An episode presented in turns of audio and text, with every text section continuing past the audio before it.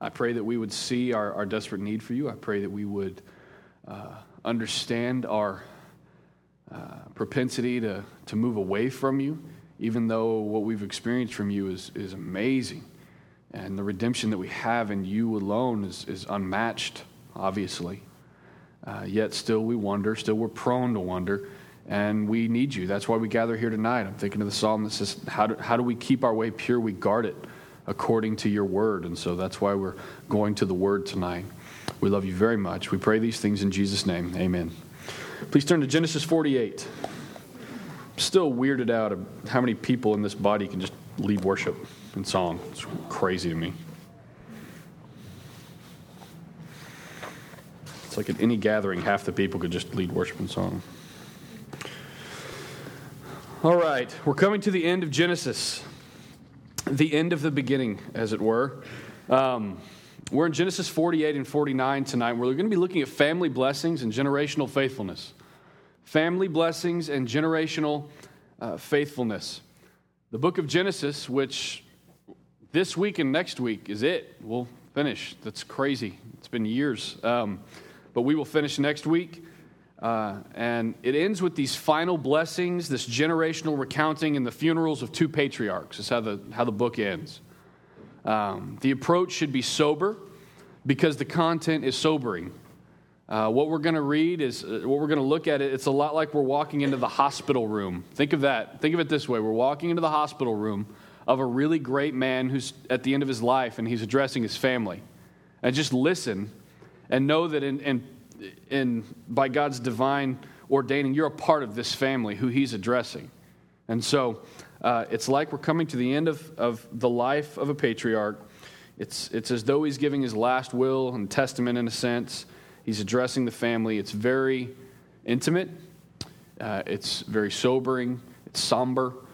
Um, as we dive into these few chapters, I want to consider uh, what are some themes, before we look at what Jacob has to say to his offspring, what are some themes that we have engaged in Genesis starting at the beginning? Themes, just these, I see God do this regularly.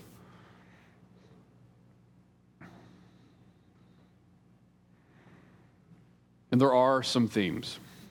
There are some of those. God's sovereignty, absolutely, from the get go. Creation was not some happenstance explosion, it was the sovereign God ordering it as he saw fit. Sovereignty. Provision.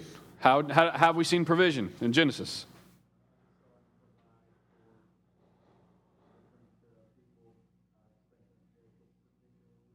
Yeah? Cool. Yeah. Yeah, choosing and calling. Deliverance, deliverer, yeah. What else? Some themes. Forgiveness. Forgiveness. Yeah, thankful for that one. There's all these things that the, you know, Uh, we've talked about this before where people would like to consider God in the Old Testament is very different from God in the New Testament. But all those things you've talked about forgiveness, a God who's sovereign, who moves according to his ways, he redeems people who need redeeming, who don't deserve it at all.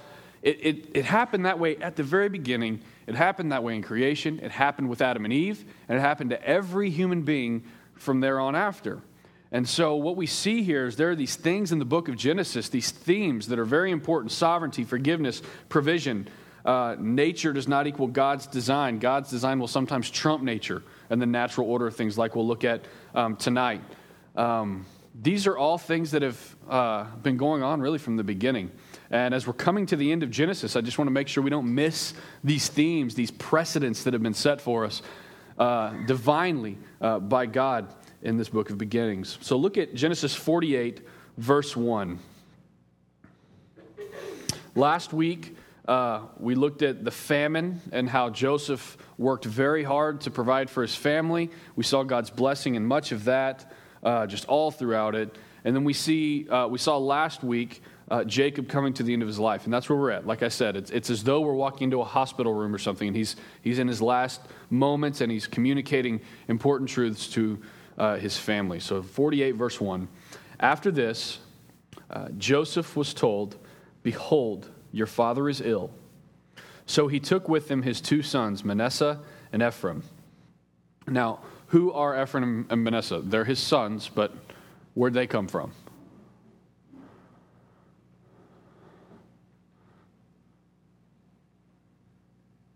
in Genesis 46:20. Just turn over there real quick. 46:20. You might not even have to turn. I think for most of the ESV Bibles, it's right there. But uh, it says, "And to Joseph in the land of Egypt were born Manasseh and Ephraim, whom uh, Asenath, the daughter of Potiphera, the priest of On, bore to him." And so, what's significant about the ethnic makeup of these two boys? Say that again. They're part Egyptian, like half. And what's their other half? Hebrew. And so this is a very unique makeup of these boys. And so they're going to their to see their grandfather, who is um, is he part Egyptian? No, not at all. So this is interesting. Here you have uh, grandsons who are half Hebrew, half Egyptian, who are going to their full Hebrew grandfather, like like really Hebrew grandfather, and we're we're going to see an exchange here that, that is actually quite unique. Um, verse two, look at verses two through eleven. Tonight we'll be reading larger chunks of Scripture and then talking about them after we read them. So pay attention to the details as we read. Verse 2. and it was told to Jacob, Your son Joseph has come to you. Then Israel summoned his strength and sat up in bed. Love that. And Jacob said to Joseph, God Almighty appeared to me at Luz in the land of Canaan and blessed me and said to me, Behold, I will make you fruitful and multiply you. I will make of you a company of peoples and will give this land to your offspring after you for an everlasting possession. And now your two sons, who were born to you in the land of Egypt, before I came to you in Egypt, are mine. Ephraim and Manasseh shall be mine, and Reuben and as Reuben and Simeon are. And the children that you fathered after them shall be yours. They shall be called by the name of their brothers and their inheritance. As for me, when I came from uh, Paddan to my sorrow, Rachel died in the land of Canaan on the way. And when there was still some distance to go to Ephrath, and I buried her there on the way to Ephrath, that is Bethlehem. You, you hear him recounting these significant moments in his life and these significant realities that he wants to make sure are communicated to his son. When Israel saw Joseph's sons, he said, Who are these? Joseph said to his father, They are my sons, whom God has given me here. And he said, Bring them to me, please, that I may bless them. Now the eyes of Israel were dim with age, so that he could not see. So Joseph brought them near him, uh, and he kissed them and embraced them. And Israel said to Joseph, I never expected to see your face. And behold, God has let me see your offspring also. And that's sweet.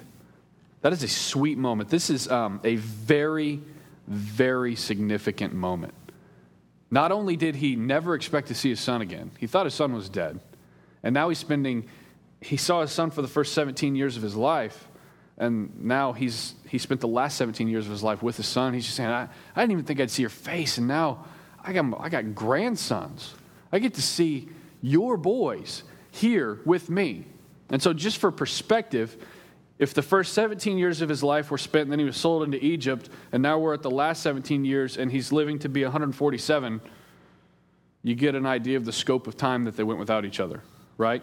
It was a long time. And so, um, this is a very significant moment. At the end of life, words are chosen very carefully. We saw it in John 17 in Jesus' prayer, um, as he, the, the high priestly prayer, as he's saying sort of his last will and testament to the Lord. Um, these moments are not trite and flippant, uh, but somber, sober, and intentional. And Jacob summons the strength to extend respect and honor to his son by summoning his strength to sit up and, and speak. He shows honor. He, I mean, you see this old guy saying, All right, here we go. Got to kind of work up. And he stands up and he's, he's leaning on his staff and he speaks to his son. And what were his first words?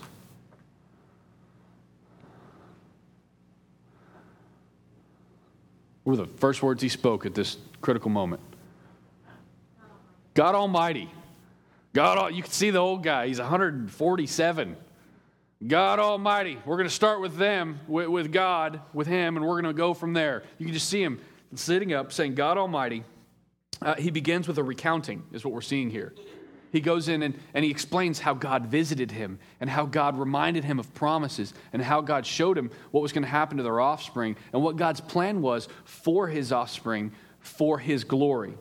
Um, he begins with a recounting. According to Psalm 9, what's happening here, what we're seeing from Jacob, is an act of wholehearted worship. He's making it clear that he's keenly aware of God's movement and his blessing in his life and what, what we're seeing here is he wants his sons to see this. Now, this is a really important theme here. He wants his sons to see this. And he goes back to God's promises. In verse 5, in 48 5, it says, um, And now your two sons who were born to you in the land of Egypt before I came to you in Egypt are mine. Ephraim and Manasseh shall be mine, as Reuben and Simeon are. In verse 5, what we're seeing here actually is sort of a, uh, and we'll explain it more in the next chapter, but Ephraim and Manasseh are rightly instated into the patriarchal family. This is a big deal. You are, you two boys, you are part Hebrew, part Egyptian, half and half. You're a member of God's family. He, he is bringing them in and saying, just like Reuben and Simeon are mine, so these two are mine. They are of the offspring of Abraham. And so they shall live, and so they should be. And he, and he ordains and speaks this blessing on them as members of, of God's household which is a really sweet moment. Because up until that point, what have those two boys experienced? What's their life probably been like? What have they observed in their father? What have they observed about God?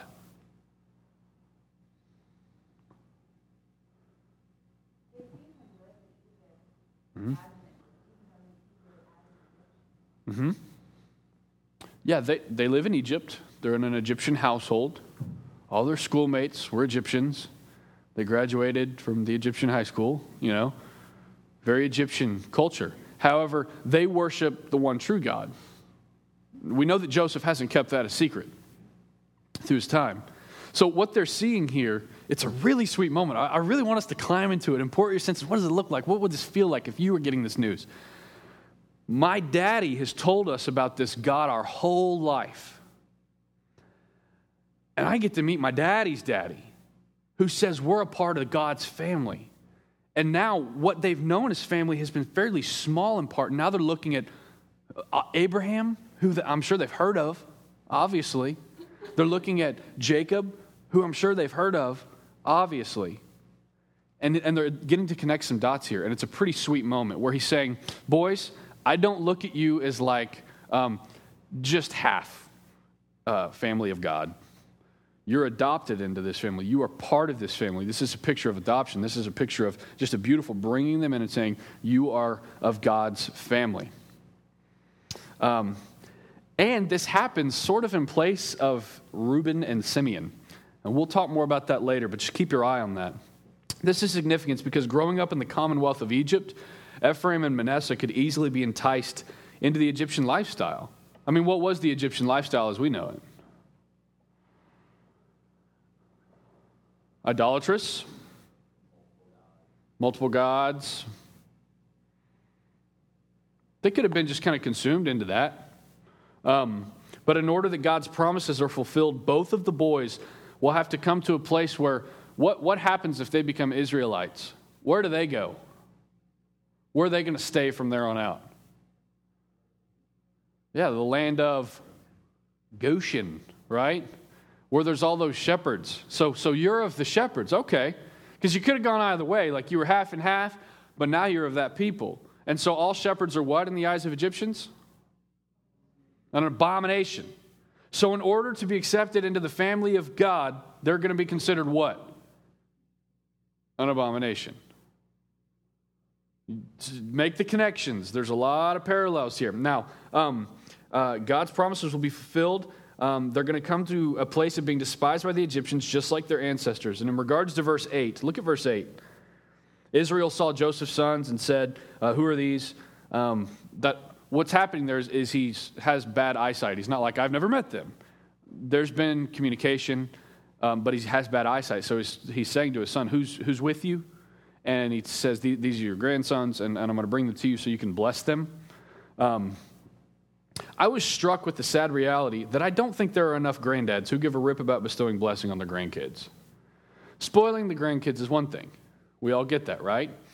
Um, but I don't know. I was thinking of my life. I was thinking of observations in, um, in others. Well, how many of you have God fearing grandfathers who speak biblical truth to you as part of the family regularly?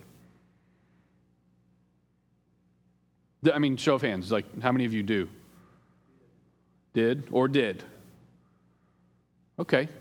That's not the majority. For me, my, I have uh, I had a grandfather who was close to the family on my mom's side, and uh, great man. He's passed away. And then I have another grandfather, my dad's dad, who very very distant. My my daughters don't even really hardly know who he is. Um, uh, he's been married many times. He's he never. I mean, I've heard him talk about God. I've heard him talk about Jesus, but there's I, I, I never got to see this. This is incredible what we're seeing in this chapter. Um, some have that, many don't. I would say that if there is no faith, there will be no view towards generational faithfulness. So, my, my dad's dad, he's not going to have a view towards generational faithfulness because um, without faithfulness, you're not going to have a view towards generational faithfulness. But what I would like to look at for a few minutes, because we're seeing a blessing on generations here, I would like to look at the fact that by definition, I think true faithfulness must have a view towards future generations. That's where we're getting at in these chapters. I don't think you can be truly faithful according to this biblical standard. Now, I'm not talking about works, do not confuse the two. But I think that by God's definition that He gives of what faithfulness is, it has a generational perspective. What I mean, another way of saying that is if you are of the faith, it's not okay for you to not care about if your kids are or if your grandkids are. It's a necessity that you do care about that. And it's a necessity that you speak and you act and you respond in a way that communicates that and communicates to your kids and your grandkids. And if you have the blessing of speaking to great grandkids someday, that you tell them about their God. You tell them about how great their God is. And you tell them about about how important it is that this is a family that honors and fears the Lord. Um, uh, turn to Psalm 145, verse 4. We're going to spend a few minutes on this because we're about to read through a bunch of blessings, and I don't think they make as much sense without understanding that true faithfulness must have a generational perspective. Psalm 145, verse 4.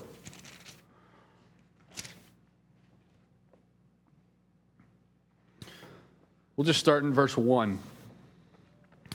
I will extol you, my God and King. This is David. He is worshiping the Lord, and it's recorded so that we can see how David, a believer, was worshiping the Lord. I will extol you, my God and King, and bless your name forever and ever. Every day I will bless you and praise your name forever and ever. Great is the Lord and greatly to be praised. His greatness is unsearchable. One generation shall commend your works to another and shall declare your mighty acts.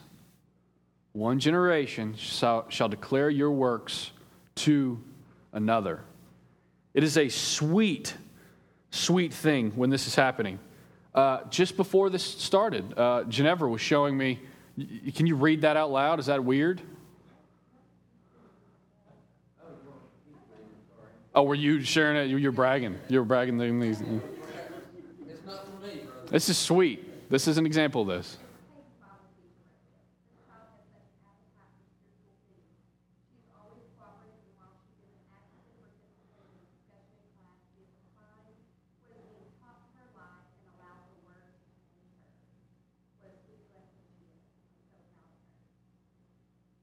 Wow. I don't know how many times I got that on my progress report growing up. Um, how, how horrible would it be if, as parents, you got something like that and were like, that's cool, whatever? I mean, you want to foster that. The whole reason that report came out is that it's being fostered. There's this generational perspective of faithfulness where, and when I say generational faithfulness, faithfulness, let me be careful because I'm not saying that your children can be believers just because you are. That's not what I'm talking about. I'm talking about taking the responsibility that's been given to you to do what this says, to speak the truth to the next generation. That's what I'm saying when I say have a view towards generational faithfulness, not towards, well, if I'm a believer, my kid's to be a believer, and that's that. And I'm only a believer because my parents were a believer. If you're sitting here thinking that your belief is solely reliable on the fact that your parents were believers, then, then that, is, that is not sufficient. That is not sufficient. And I would urge you to really talk to a brother or sister in Christ about that, because that's a serious matter. But that's what we're talking about when we talk about generational faithfulness. It is the biblical duty of every generation of Christians to see to it that the next generation hears about the mighty acts of your Lord. We should talk about it. It's sweet. Like in that circumstance, it'd be awesome to say, hey, Charlie, check this out. Because you want the generations to see God's hand and God's movement all the time. That's why Deuteronomy 6, it talks about um, 6, 4 through 7. You don't have to turn there, but this is the Shema. Uh, Hear, O Israel, the Lord our God. The Lord is our God, the Lord is one. You shall love the Lord your God with all your heart, with all your soul, with all your mind. These words which I am commanding you today shall be on your heart. You shall teach them diligently. That's the hard part. I mean, I can, uh, you know, like once a week, you know, punt. Oh, they got it. That's cool. All right, y'all see that? That's something about Jesus. Diligently is a different picture. You shall teach them diligently to your sons, and you shall talk of them when you sit down in your house, when you walk by the way, when you lie down, when you rise up, all the time. Diligently, a view towards generational faithfulness. Centuries later, Asaph says in Psalm 78, you don't have to turn there, but I would write these in your notes. Go over them as a family. Look at these other families who are part of your family how they referred to their children and the importance of this generational uh, perspective. Psalm 78, verses 5 through 7. The Lord established a testimony in Jacob and appointed a law in Israel, which he commanded our fathers that they should teach them to their children. I don't hear like a lot of optional perspective of your children. Like, well, I hope so. Like, uh, let me shoot this in the foot, too. Um, if you believe in a sovereign God, that's not a reason like not to pray. Does that make sense? I'm, I'm gonna, I think I'm preaching at the end of March, and I think I'm going to preach on God's sovereignty and prayer because we get it very backwards sometimes, where we think God's sovereign. What's point in praying? He's going to do what he's going to do. That, some people will take that to the extent of saying God's sovereign. What's the point of evangelism? Like, why am I going to go make sure people know about Jesus? He's going to do what he's going to do. Because he's sovereign, we pray. There is some sense of hope. There is some understanding. There is this thing that God is sovereign and I will go to him for every single need. And because he's sovereign, I'm going to do what he told me to do. I'm going to obey him. Like when he says, he commanded our fathers that they should teach them to their children, that the generation to come might know, even the children yet to be born. I mean, that's very intentional. That they may arise and tell them to their children like, have you ever prayed for your grandkids who haven't been born yet? That's like what that's a picture of. That they may arise and tell them to their children that they should put their confidence in God and not forget the works of God, but keep his commandments. Do your kids know what God's doing? Do they know what he's done in the past? If you're a grandparent, do you have that view of your grandkids? Because sometimes grandparents say, well, I raised my kids, but these aren't my kids to raise, so I'm going to be very hands off here. Sometimes God may have ordained it so that you are in the circumstance to step in and say, Son, son daughter, my grandchildren have to know about the Lord. And maybe even I didn't do a good job with you, but um, we need to make sure that our family is following the Lord and that our, my grandchildren and their children um, have an understanding of what the Lord desires of them in their lives and how good He is not forget the works of God, but keep his commandments. And then in the New Testament, in Ephesians 6, it's not just an Old Testament thing. Ephesians 6, verses 1 through 4 says, Children, obey your parents in the Lord, for this is right. Honor your father and mother, which is the first commandment with a promise, so that it may be well with you and that you may live long on the earth. Fathers, do not provoke your children to anger but bring them up in the discipline and instruction of the Lord. Just for a minute, fathers, how do we how could we possibly I mean we're talking about talking about God. How could we provoke our children to anger? Why is that in there at that point? Do not provoke your children to anger, but bring them up in the discipline and instruction of the Lord. What are some ways you could potentially provoke your children to anger? Not being consistent. That will drive them nuts, won't it? Won't it? It makes me angry. If someone's inconsistent, do this, don't do this. Is this okay? Is this not okay? What's expected? What does God want? I can't read yet. I can. I'm talking about the younger children. what are some other ways that they could be provoked to anger? Mm-hmm. Yeah. Yeah. Do you, do you know when I'm most tempted to be angry with my children? When they're not sitting down like this for devotionals. When I'm trying to read the Bible and they're like bouncing off the wall, I'm like, come on, it's devotional time. And I get so frustrated. It's like, oh, this is a good time to provoke my children to anger by being angry. One of the easiest things to provoke your child to anger is just being angry. Um, that's, that's a great point. Someone over here said something? That, yeah. Do what? You've never done that? That's good. For uh, anyone listening on the recording online, Clay has never done that. And if you need help, he is he's here to help. He's here to help. Nice. Nice. It's easy. I mean, it's I mean, that verse is there because we need to be reminded of it. I mean, God doesn't include things like, ah, I think they'll probably get this. It's not a big deal. He puts this in here because we need to be reminded of it. It's so easy to provoke your children to anger in many ways, being uh, uh, being inconsistent, um, not disciplining at one point and over disciplining at another point, um, being angry yourself. I mean, for me, one of the easiest ways to provoke my children to anger is just being angry. Um, fathers, do not provoke your children to anger, but bring them up in the discipline and instruction of the Lord. What's the difference between discipline and instruction? It's both the discipline and instruction of the Lord.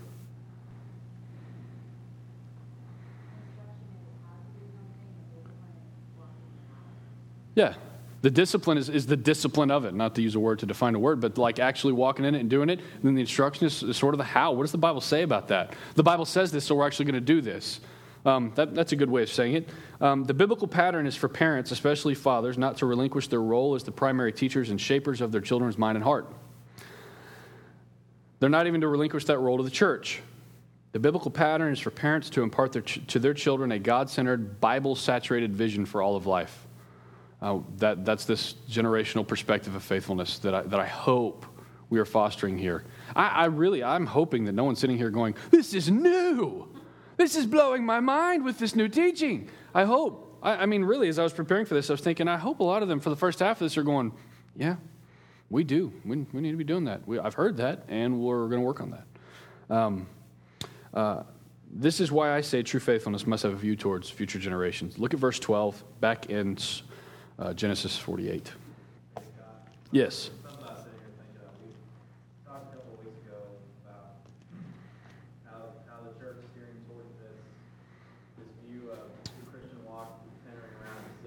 Mm-hmm. Um, strangely, that came to mind when I was thinking about my own family. I remember my grandmother and my grandfather talking to me about, about the Lord prior to me claiming salvation. Yeah. And if, if, if this view of, of sanctification and perseverance really changes for us, then we'll desire not to celebrate just when they come to faith, but mm-hmm. when they learn something new, you know, some little nugget of truth that yeah. makes them significant. And I was just thinking about the same, you know, with my dad. There's not a lot of talk after after I was saved. Yeah.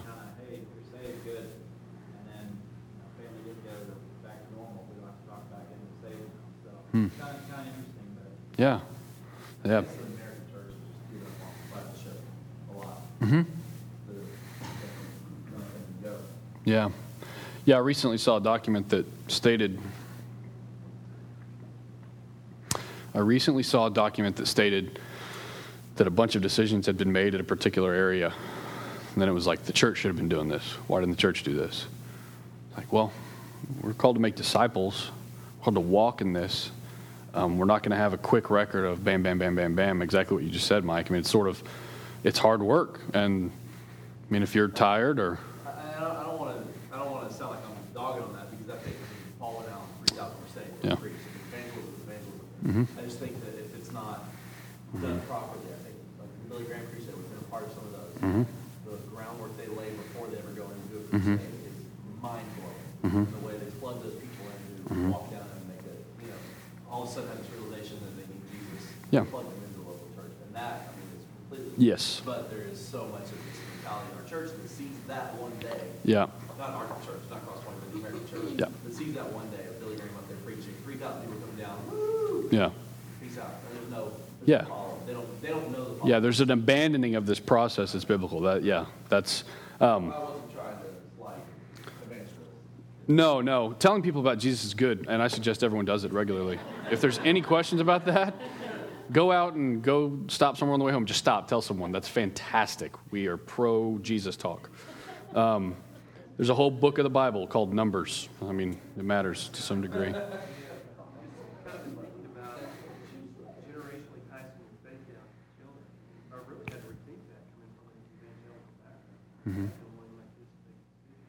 You know, kind of shifted gears with our children to teach them in a way that there is never a decision made. It's just, yeah, go. Yeah. My God is your God. Hmm. And, and teach them from that perspective. This is your God. Yeah. You don't make a decision.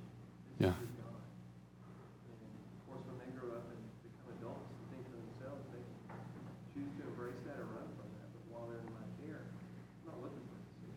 Mhm. I'm telling them what has already been done. Yeah. It's crazy in that process when you see like you're, you're telling your children what's been done and you're telling them what part of what family they're a part of and, and who our God is. That's that's the language we have in our house. This, our God is this God, the only one true God, and and it's cool in that when you're doing that and you see God's hand at work in their life, you're like, wow, my child's changing because of what God's doing. And, and we'll get to that in a few more minutes when he starts recounting some of his own children's deeds. But when you see that, it's like, whoa, okay. This isn't just like a mind game. You don't just tell your kids a whole lot. It's not brainwashing. I mean, this is spirit led movement. And, and if you believe in the work of the Spirit and you believe in a very real God, that, that shouldn't be hard. Um, so this isn't brainwashing, but then you get those affirmations along the way where you're like, wow, that was gentleness. Uh, I know my child. Gentleness may not be the normal thing. And gentleness is a fruit of the Spirit. That's moving to the Spirit. That's God's hand. Wow, cool. And then there's rejoicing in that. Um, look at verse 12, Genesis 48 12. Then Joseph removed them from his knees and bowed himself with his face to the earth. Now, this is a note the, the solemnity of this moment, okay? And look at verse 13. I'm going to read through 20. And Joseph took them both, Ephraim in his right hand, toward Israel's left hand, and Manasseh in his left hand, towards Israel's right hand. Which one's older?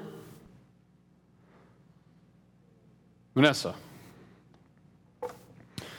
Uh, towards Israel's right hand, and brought them near him. And Israel stretched out his right hand and laid it on the head of Ephraim, who was the younger, and his left hand on the head of Manasseh, crossing his hands, for Manasseh was the firstborn. And he blessed Joseph. He blessed Joseph. He's got this crossover switcheroo thing going on here. And he blessed Joseph and said, The God before whom my fathers Abraham and Isaac walked, the God who has been my shepherd. Is this a language that's in your house? The God who has been my shepherd all my life long to this day.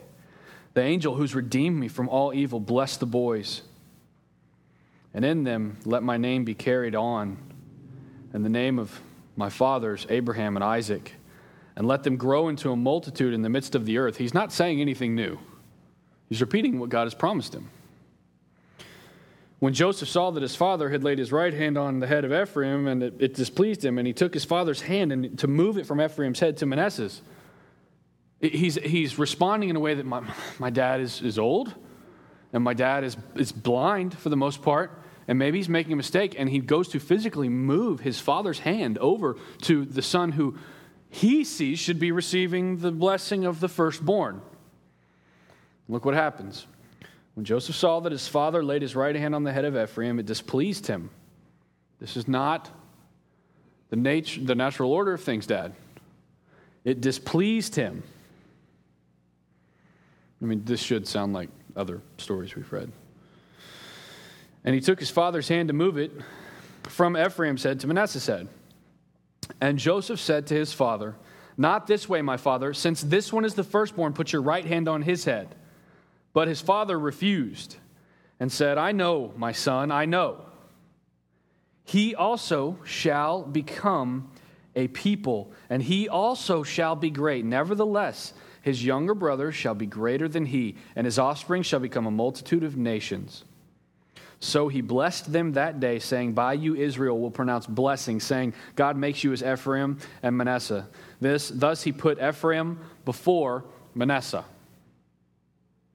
Switcheroo. Again, we've seen this before. Where have we seen this before? Yeah, yeah, yeah. There's a lot of it. Yeah. Um, uh, the first time that I read these verses, I thought to myself, as I'm reading through this, I'm journaling through the Old Testament right now, I'm reading through this. Uh, the first time I read it, I, I, thought, here we go again with the old blessing switcheroo. What is the deal? And really, I pictured jo- uh, Jacob, Israel, as a stubborn old troublemaker. I was like, man, that stubborn old troublemaker, why is he crossing his arms? Just bless him. What is the deal? But that's not the reality of what's going on here. What we're seeing here is a pattern that God has made known from the beginning and continues to make known today. God will often go against the order of nature to remind us that He is the God of nature. He's the creator of nature. His power supersedes natural occurrences. You hear that? His power supersedes natural occurrences. By all natural things, you should, the older one gets the blessing, and then the younger one doesn't get the same blessing as the older one. This is the firstborn. God says, Nope, I, I change things. I work in a different way. Um, Driscoll said, uh, in reference to this verse, he said, God works through election and new birth, not succession and birth. So, like, we have a son who will be here, hopefully, Lord willing, in June, little Henry. And he's not Hank. There's only one Hank. We all know that. Um, uh, so, Henry will be here. And let's say that I'm teaching or doing something, and he's like, Dad, I'm going to do that when you're dead. I'm going to I'm going to do that when you're gone. Well, that's not how we work. This isn't a kingship. It's not God's design that, okay, just it's natural. You're, you're the firstborn son. Okay, here, you get it now. God works by order of election and by order of new birth, not just birth.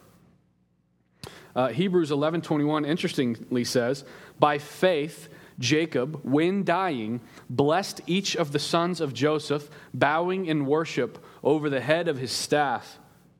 How is this an act of great faith? I mean, Hebrews 11, if you've ever read it, has like these monumental, bam, by faith, they laid hold of these things from a distance, not knowing them in their reality, but knowing that it would be. How was he blessing them by faith? How is this a great act of faith, do you think?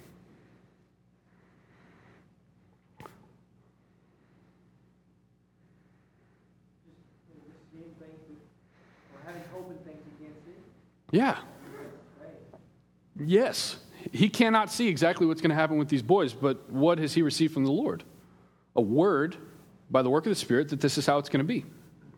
And so by faith, he is communicating these things and pronouncing these things. Look at verses 21 through 22. Then Israel said to Joseph, Behold, I'm about to die, but God will be with you. That's, that's sweet. I hope I get the chance to say that at the end of my life to my children and my grandchildren. I'm about to die, but it's all right. God's going to be with you and will bring you again to the land of your fathers. He, he notes this land. They're not Egyptians and they're not designed eternally for the land of Goshen. Moreover, I have given uh, to you rather than to your brothers one mountain slope that I took from the hand of the Amorites with my sword and with my bow. What we see here is Joseph communica- or Jacob communicates to Joseph that the future well-being of Israel is somehow linked to another land outside of Egypt even outside of Goshen, the promised land.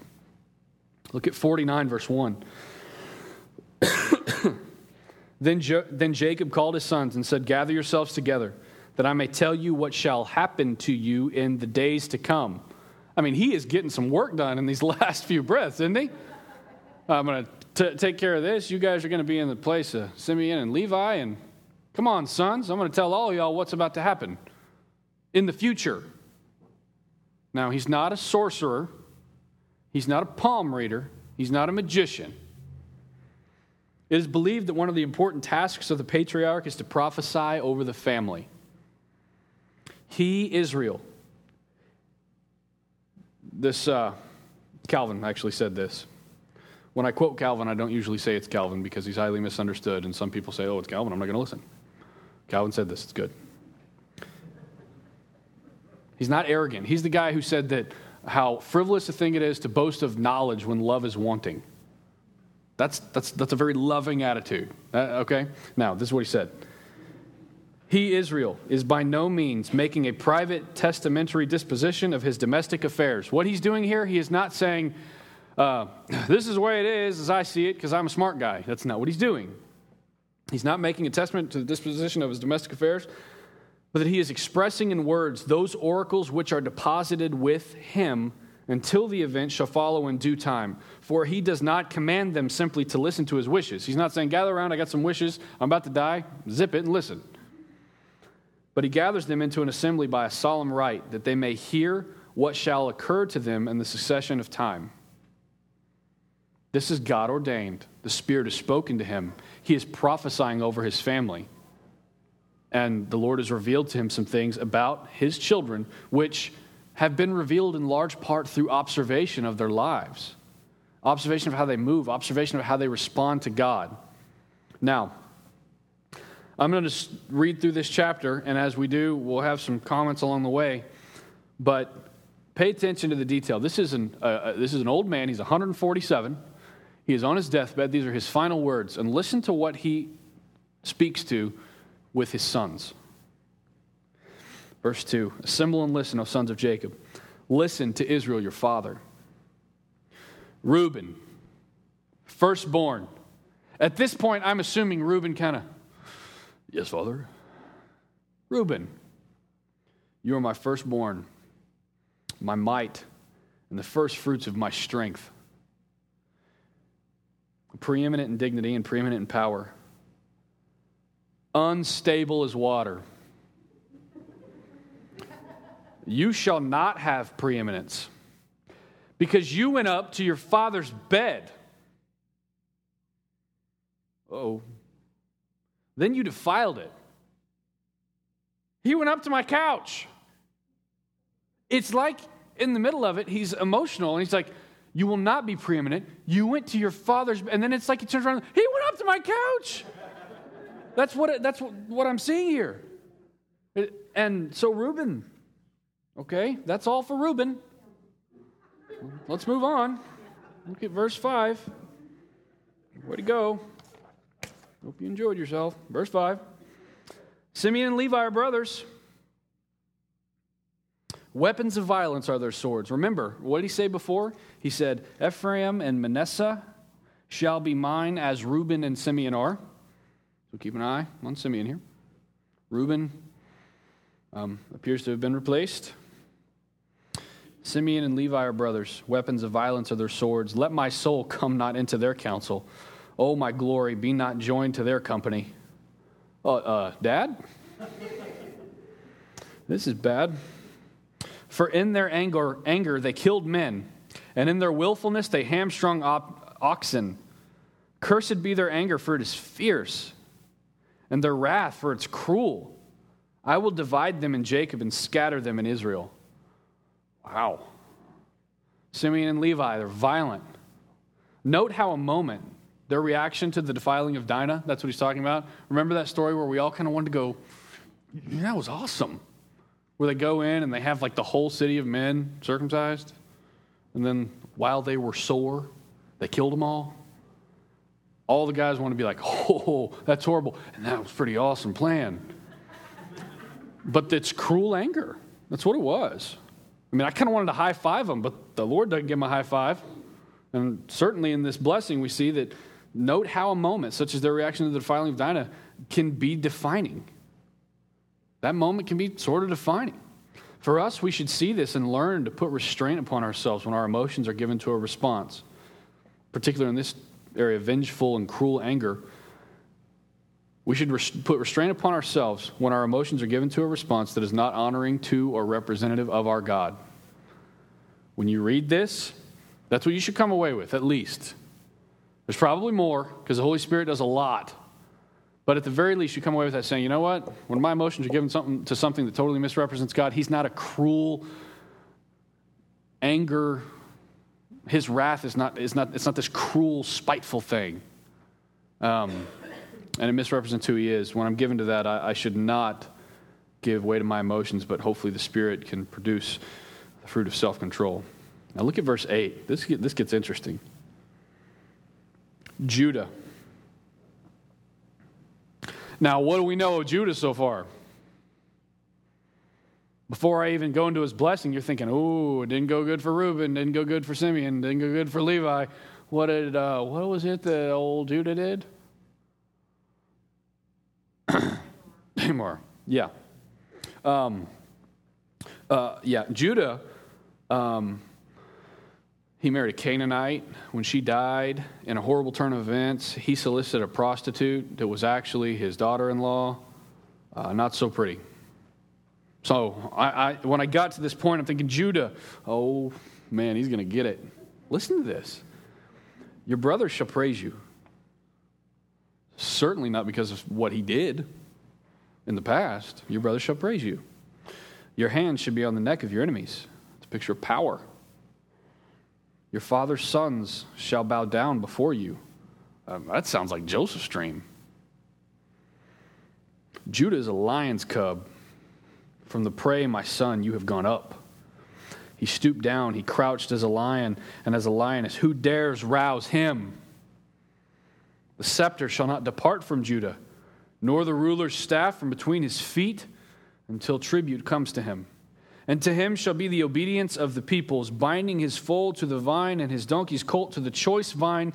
He has washed his garments in wine and his vesture in the blood of grapes. His eyes are darker than wine and his teeth whiter than milk. It gets a little weird there at the end, but um, here's the point uh, Judah gets quite a bit of airtime. And when you see something like that, where you're like, okay, they got shorter time, they got shorter time, others get even shorter time, but he gets quite a bit of airtime. Um, uh, why? Um, though all those other things happen that were not so pretty, through God's changing his heart, it appears that um, Judah has changed. That should be encouraging. Because when you look at what Judah did and the way he lived, and he was certainly gave way to his emotions and the solicitations of the flesh without regard to eternal consequences, God changed his heart. And it appears uh, that he will be blessed by and used by God for great things, of which we know many now. Look at verse 13. Zebulun shall dwell at the sword at Sally sells seashells. Zebulun shall dwell at the shore of the sea. He shall become a haven for ships, and his border shall be at Sidon. So that's that. Look at verse 14. Issachar is a strong donkey, crouching between the sheepfolds. He saw that a resting place was good and that the land was pleasant, so he bowed his shoulder to bear and became a servant at forced labor. Dan shall judge his people. It's a, they're play on words like Dan, judge, as son, as one of the tribes of Israel. I wish it would have been a better point. It would have been more timely. Uh, Dan shall be a serpent in the way, a viper by the path the, that bites the horse's heels so that his rider falls backwards. We've all had that happen.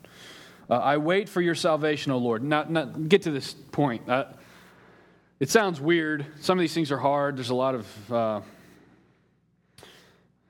language that's not, you, you, don't go like, oh, I get it. You know, there's, there's metaphor, there's all these other examples. But when you get to verse 18, he says, I wait for your salvation, O Lord. What, what we're seeing here is a father who, though he is prophesying and giving the words of the Lord to what's going to happen, um, he is also a father you, you cannot remove the, the paternal affection that he has for his boys. And it's almost like he's going down. He's like, You're going to be forced into labor. You're going to be kind of swindler. You're not going to be so honest. And we're talking about the tribes of Israel here. And then at one point, he does what most of us really should do, and many of us have done in times of turmoil and conflict and hardship. He says, I will wait for your salvation, O Lord. It's like this interruption in the middle of this thing, this blessing. I will wait for your salvation, O Lord.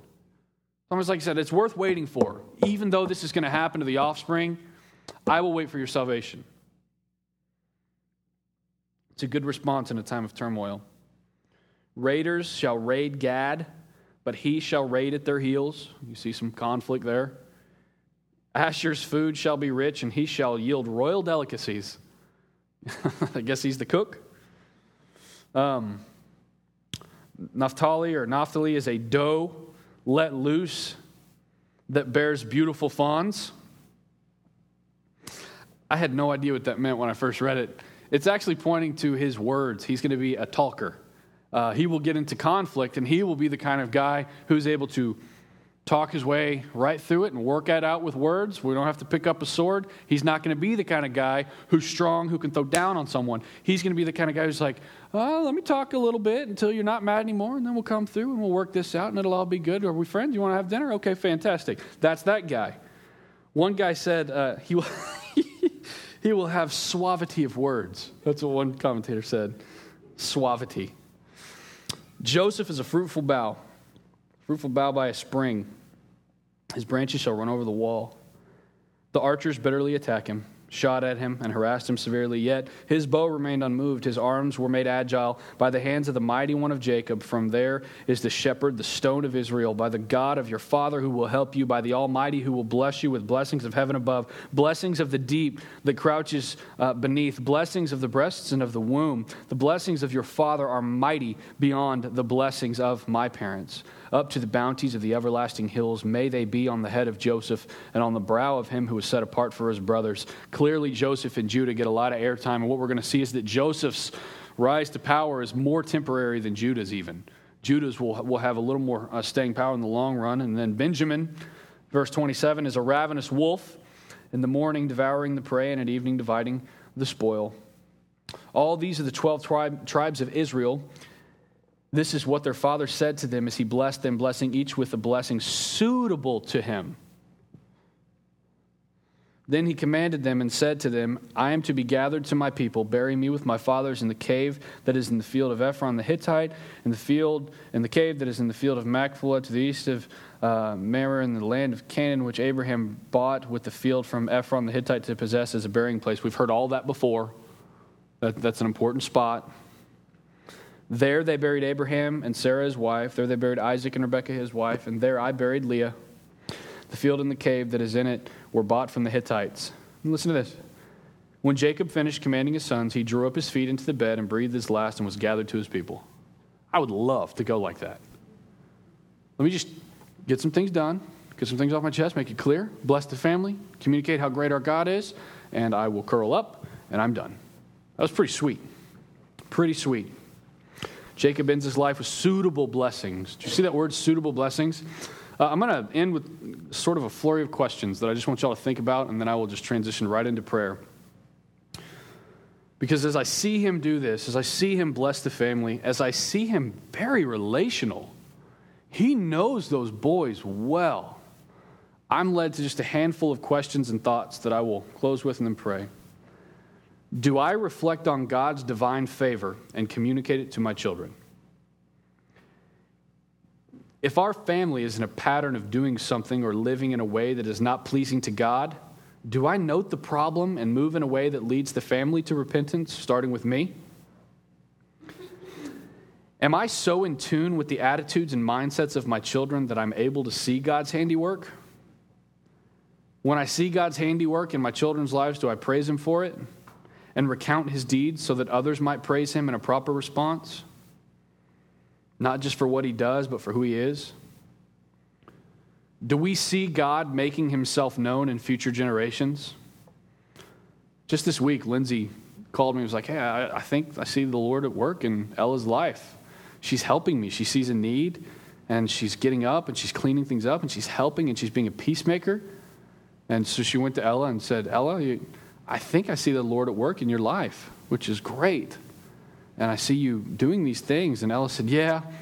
And he washed away my sins. I'm like, that's cool. But are we looking for those things? Am I seeking those ways that God might be making himself known in the lives of my children specifically? Am I saying, God, how are you making yourself known to them? And how can I foster that? How can I encourage that? How can I take a progress report and go home and say, let's talk about these things? Why are you, why are you being faithful in these things? Just because our God is good. And how can we continue in it? Am I aware of my role in making God known to them? When I am a grandfather, will I have the ear of my family? Will blessings from God delivered through my mouth mean anything to my family? Am I currently living in a way so as to emulate the very personal and relational character of our God? When I see Jacob at the end of his life, very personal with the whole family, speaking to specific things, both good and bad. It's not just let me pat everybody on the back and die. He says, Look, these are important things to note, and our God is very real. So we're not going to sweep stuff under the rug, and I'm not going to let things that are worthy of praise go unaccounted for. I want it all to be out in the light. He's very relational. He knows his boys well. Do you know your children that well? I mean, if you were to sit tonight and go home and sit with your children and say, I see the Lord doing this in your life, would you be able to list anything that you've observed? And then when you go to the next one, would you be able to list anything that you've observed? It's difficult. It takes work, it takes attention to detail, it takes this kingdom mindset, having a continual awareness of God's presence and understanding that we are created to be eternal beings and that every word matters, every action matters. Um, these are a lot of questions. I'll probably email out uh, kind of a follow up on this with some of these questions, just and pray that God might use these chapters to, to quicken us, to parent and to love and to live in a way where our families are God fearing families putting His glory on display. Let's pray. Lord, we love you and we thank you for this time. Lord, I so, when I come to the end of my life, would love to have the clarity of mind and the ear of a family that needs to hear what you're doing, what you've been doing, what you're going to do.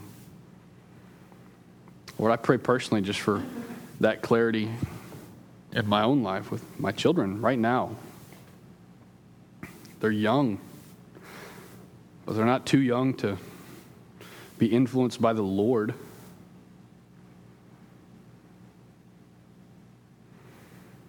Lord, as we see the nuances in, our char- in the character of our children, I, I pray that we would try to make use of that in some ways to communicate who you are, whether it's their sense of humor, whether it's their little quirky attributes and traits, whether it's um, their resilience and steadfastness, whether it's their lackadaisical attitude, whether it's their um, determination or lack of it.